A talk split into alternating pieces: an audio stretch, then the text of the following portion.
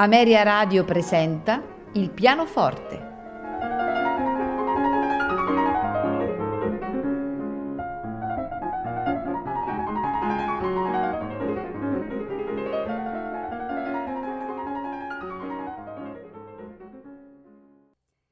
Buonasera e benvenuti a Il pianoforte.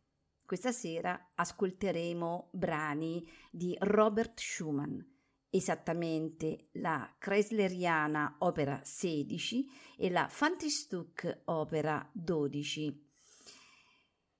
La Kreisleriana è il primo brano che noi ascolteremo.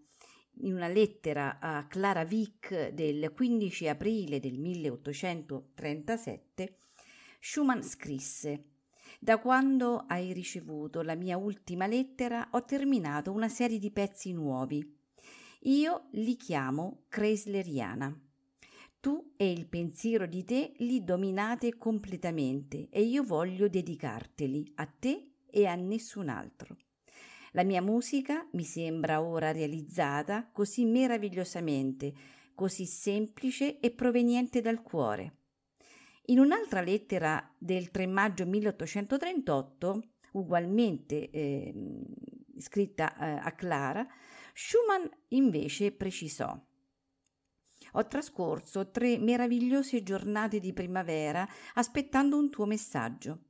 Poi ho scritto Kreisleriana in 4 giorni. Dei mondi totalmente nuovi s'aprono davanti a me».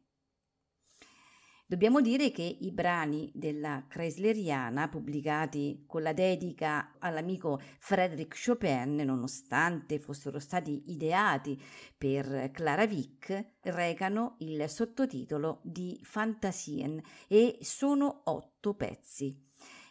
Ora febbrili e allucinati, ora invece distesi e apparentemente sereni.